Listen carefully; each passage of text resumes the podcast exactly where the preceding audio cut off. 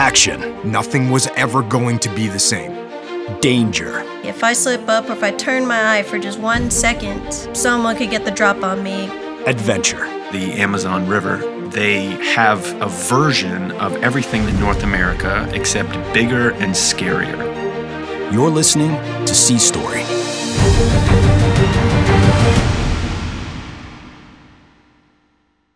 Episode twenty-six, Tattoo.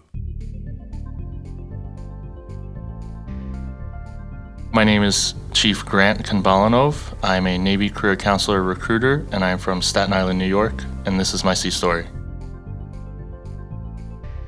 Tattoos are a staple for the Navy. Like, you think of a Navy sailor, and you just think of, like, their cover slanted, in a tank top, with a cigar in their hand, and just covered in tattoos. The Navy definitely held true to that tradition. Some of the main tattoos and some of the traditional tattoos that you'll see, swallows. Some people put them on their chest, others put them on their hands. There's really two meanings.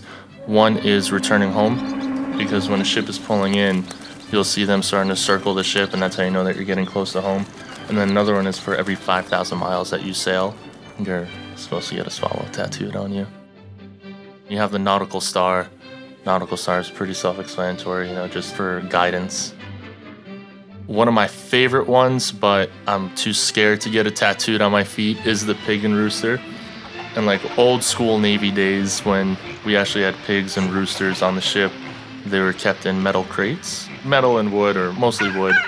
And whenever the ship would sink, those crates would float. So you get those tattooed on your feet so that you would never sink. So Sailor Jerry made this iconic career of making nautical tattoos that a lot of sailors just like gravitated to. And one of his famous tattoos were the Navy pinup girl. And his meaning behind it was you get a Navy pinup girl because that's the only girl you're gonna see for a very long time. Even though being a totally different time, like culturally, sailors still get those tattoos. That's how I decided to get mine. First thing when you get out of boot camp, they tell you not to get tattoos, but the only thing that you could imagine and dream of is getting a tattoo. They say don't go right outside the gate or don't go anywhere by base. People still do it, and I'm sure they turn out a lot better than mine did. I went home on leave, went up to a place in New York. I was extremely excited. I was finally eighteen years old. I don't need mom and dad to sign off on this tattoo, and I wanted this pinup girl. I did a lot of research, I found one that I wanted, and the one that I wanted was a female sailor in dress whites, sitting on a cannon. Blonde flowing hair, I mean, very appealing tattoo on Google Images. So I go in there, I go to this tattoo artist, they said that he was definitely one of the best ones there, I was very excited. It hurt a lot, I'm not gonna lie.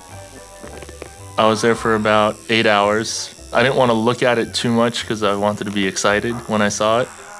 Again, this is my first tattoo. I don't know much about it, but got the outline done. It looked really good.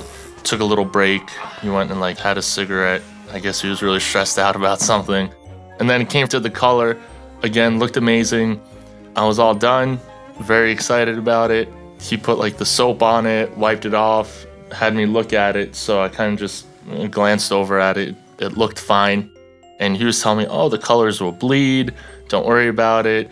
It's going to look totally different in like a week. So there are some things that I didn't like about it, but believe the professional that was sitting right there with me. My sister was actually there too. And she's like, oh, it looks great. It's going to look so good in a week. Once it peels and everything, it's going to look like an amazing tattoo. We went to Starbucks. Her friend was there. She had me show it to her friend. Her friend said the same exact thing on how amazing this tattoo looked. I was feeling really good about myself. So a week goes by and it peels and scabs over. I'm noticing that it's not looking any better and it's actually starting to look worse. And then another week goes by and now it's fully healed. And it just, in my eyes, I'm trying to convince myself that it looks really nice, but it didn't. And at this point, my sister was actually one of the first people to tell me, what did you do? That tattoo looks horrible.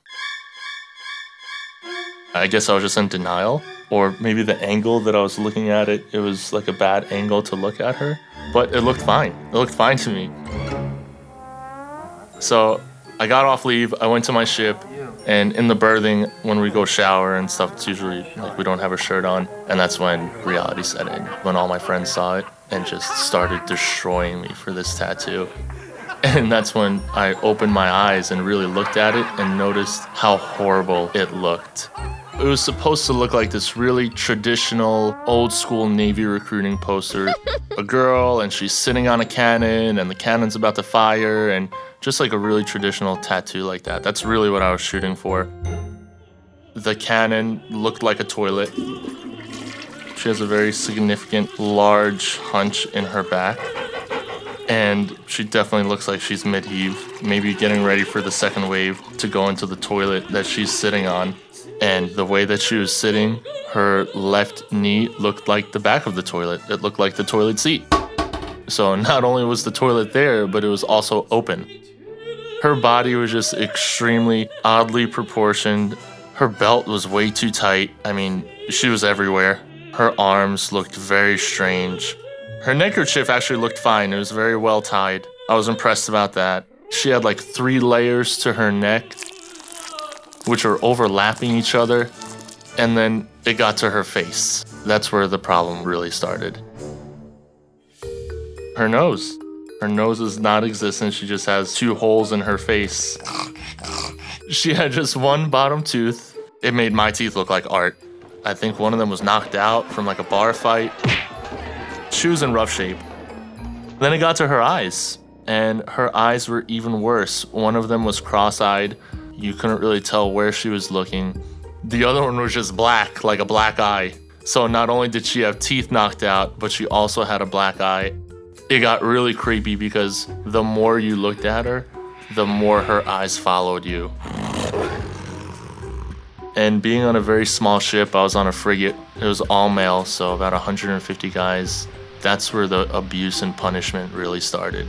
And we left for six months, and I got it for six months. From the lowest brand new E one check-in to the commanding officer of the ship came up to me at some point and said, "Let me see her." It got to the point where on the mess decks, because I was in coveralls, I would just go half-mast and tie my coveralls like around my waist and lift my sleeve up so people could just walk by, see it, laugh, take pictures. Thank God social media wasn't really too big back then because it would have been all over the place. It would have been absolutely everywhere. After about six months, we got back from deployment. First thing I did was I made sure, you can go on two different types of leave. I made sure to take the first two weeks. As soon as we pulled in, I called, I was like, "Hey, I need an appointment for a tattoo." They got me in the next day, and I was like, this is what I got here. All the tattoo artists, their jaws just dropped. The guy no longer worked there, so I could only imagine what he put other people through. Another tattoo artist said, "Yeah, I'll do it. I, I cover it up for you." He quoted me at eight hundred dollars, and at this point, I was just like, I don't care how much it is. I only have two options. Cut my arm off, cover it up. So I decided to cover it up, because I'm a righty, and it would have been hard to learn how to write with my left hand. He was like, "Okay, what do you want to cover it up with?" I said, "I do not carry." And then he was like, "Wait a second, how about a koi fish?" I'm like, "Great, please, let's do a koi fish. I don't care at this point." It took about twelve hours, did it all in one sitting because I didn't want to see her ever again. And multiple smoke breaks, the tattoo artist just had to leave and think to himself, like, I don't even know if this is going to work because it's going to be a lot of shading and a lot of uh, really digging in to my arm to cover up this tattoo.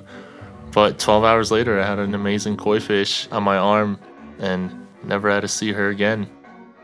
As I'm sitting there, like I'm telling him my story and what I just did on deployment and doing counter-piracy boardings and all this stuff.